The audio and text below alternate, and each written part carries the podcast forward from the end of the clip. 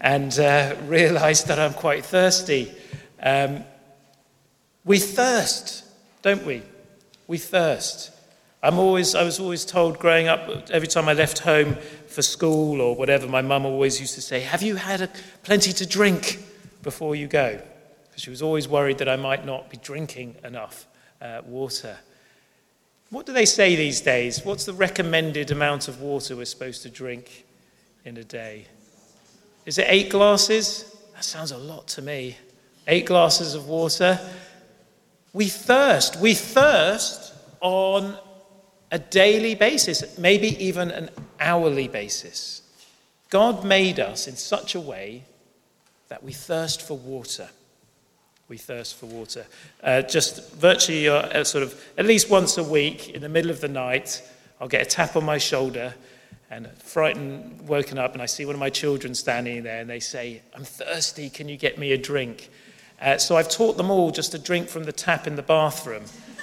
Um, it's so much quicker, um, and I don't have to go downstairs, get a glass of water, etc. But don't we live in an incredible age where if we thirst, we've got taps everywhere, haven't we? I've got, I don't know, you could count the taps in my house. Maybe we've got 10 taps, maybe somewhere.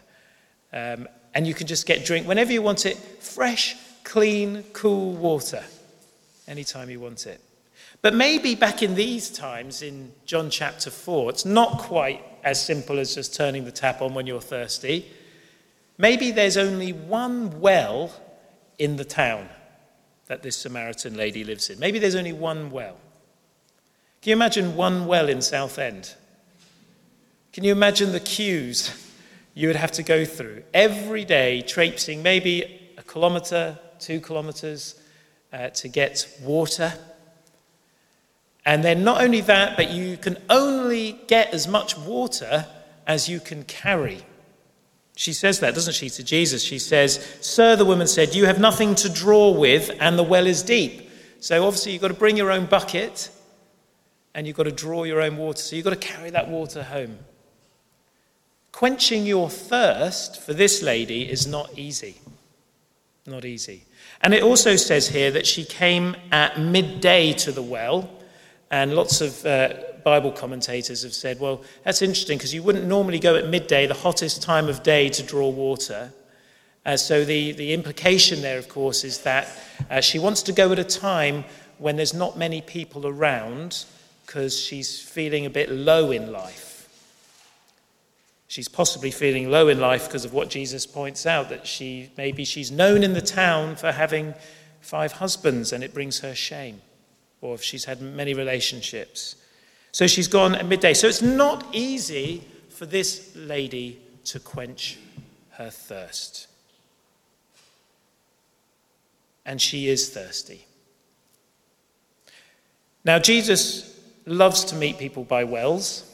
Wells are important in the Bible. Lots of significant events happen around wells if you do your, your Bible studies. But I think Jesus likes to meet people at a well because it's such a great illustration for him to say, Look, I know you are thirsty.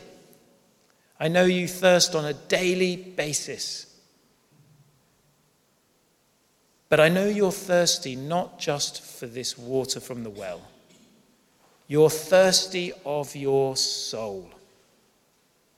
And you've been working really hard to quench that thirst, and nothing is working. That's what I think Jesus is saying to this lady. There is another kind of water, a water for your soul that you thirst for, that we all thirst for. That no matter how hard we try, we can never feel quenched, refreshed, and satisfied. I wonder if you were meeting Jesus by this well and you sat down with him and you had drawn the water out and you traveled a long way, and Jesus said to you, I know you thirst too. What would he say to you? Because he says to this lady, I'm going to. I'm going to put I'm going to highlight one area of your life where I can see that you're thirsting.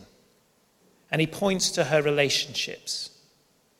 He points to the fact that you've had many relationships, but none of them have properly satisfied your soul. Now, I think this woman sometimes gets a bit of a, a bad rep here because it says, Jesus says she's had five husbands, and the, the man she's with right now is not your husband. That could be for two reasons, couldn't it? It could be one that she uh, has never found a man that, that satisfies her and that gives her the happiness in life that she's always been looking and longing for, so she leaves one man to, to find another. That could be the case. But possibly more likely is that she's been dropped and abandoned and left multiple times, passed on, and a man saying, I've, I've had enough of you. Could be that way round, couldn't it? Either way, either way, she has a longing for being loved a longing to find someone to love, a longing for life, a longing for acceptance, a longing for belonging. Whatever it is, she has a thirst that is not being satisfied. I wonder what Jesus would put his finger on for us. If you were sat there with Jesus, what might he say to you? I know you are thirsty, but I also know you've been drinking from the wrong wells. Because the problem with drinking from the wrong wells is we get ever more thirsty. If you drink the wrong things, you end up needing to drink more. That's a biblical principle. The more we try to satisfy the needs of our souls with something other than the living God, we get more and more thirsty. And the problem gets worse and worse.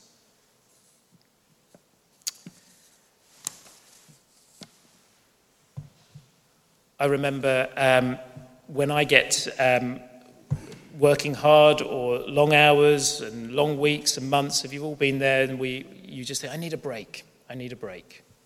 And uh, so you book a holiday, don't you? You sort of say, oh, I'll go on holiday, maybe go camping or maybe go and see some relatives or, or whatever it is. And you go on holiday.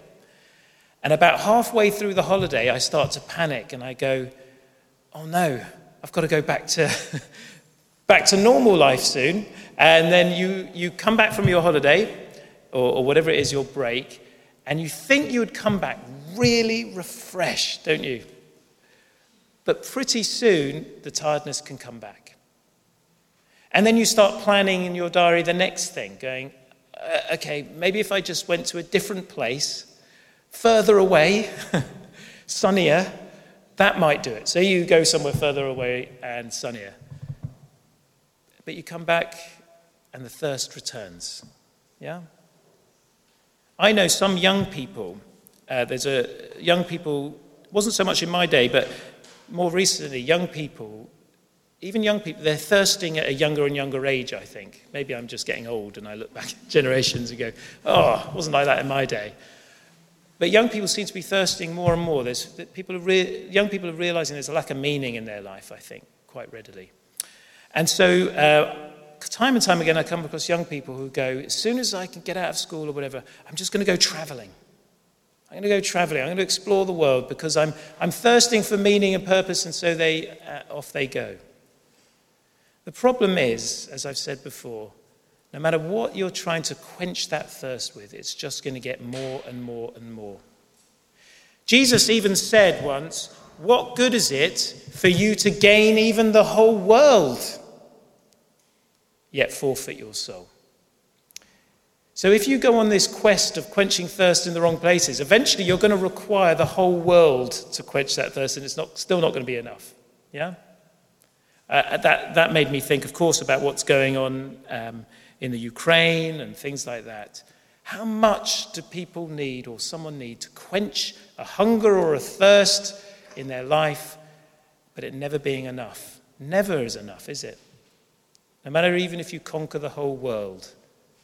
In fact, um, athletes find that quite a lot um, when they achieve their goals. Or let's say they get a gold medal at the Olympics or whatever, an athlete's been working hard to try and achieve something they've been thirsting and longing for, it's very common after they achieve that thing, they start feeling thirsty again.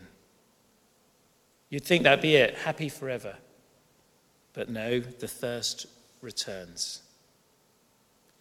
Jesus says, There is a water that when you drink it, you will never thirst again.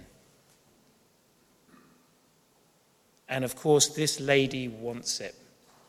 She says, Well, that would be great because then I don't have to come all the way out here to this well with my bucket in the middle of the day and work and strive to get this well. And Jesus says, No, no, no, no. It's, it's a different kind of water. It's a different kind of water. And to cut a long story short, she, she leaves this encounter with Jesus feeling that water that wells up in her to eternal life. She feels it because she goes off and she celebrates that she's met the Messiah and she's filled with joy and she manages, she goes back to her town where maybe she's always lived a life of shame, not really able to look people in the eye, maybe not trying to avoid certain people in the town because of the shame that might be around her life. She goes back to the town and she just starts telling everybody about Jesus.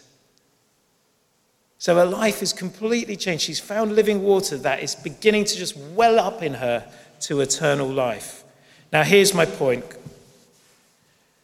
Here's the point.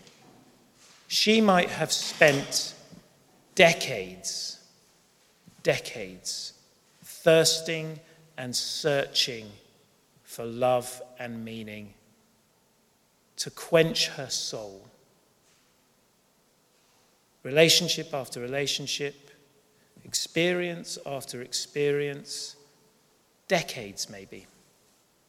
And maybe you or me, maybe you've experienced that too. Maybe a whole lifetime has passed and you're still searching for that life giving water. Decades. And then she just has one conversation with Jesus and all her thirst is quenched. Just one conversation with Jesus did more for her than all the relationships she's ever had or will ever need ever again. That one conversation with Jesus, He is the living water, and one sip from the well of eternal life in Christ is enough that you will never need to search ever again. When people come to Jesus, they always leave him never going, Well, that was a nice experience, but there must be more. There must be more to life than just that. When anyone ever meets Jesus, they're like, That's enough. I have found life. I have found life itself. So it doesn't really matter whether I'm rich or poor, whether I live longer or whether I die soon. Because I've had one conversation with Jesus, and that was enough. Have you had that kind of experience with Jesus? That all your thirst goes away. I think that's a wonder because we were made, we were made to drink from the eternal life of the living God. That's what we were made for. And until we drink of Jesus, you will always be thirsty. Always be thirsty. But even a sip, even a sip, even five minutes with Jesus. She has five minutes with Jesus. And that was worth more than all the decades of all the other relationships. Isn't that incredible? So, my prayer for us this evening is just that we might, even just for a few moments, spend time with Jesus. We're going to literally drink and eat. And Jesus will say, Come to me, you who are thirsty, you who are hungry. Even if you have no money, come and buy and eat what is freely given and find satisfaction for your souls. So let's just pray now.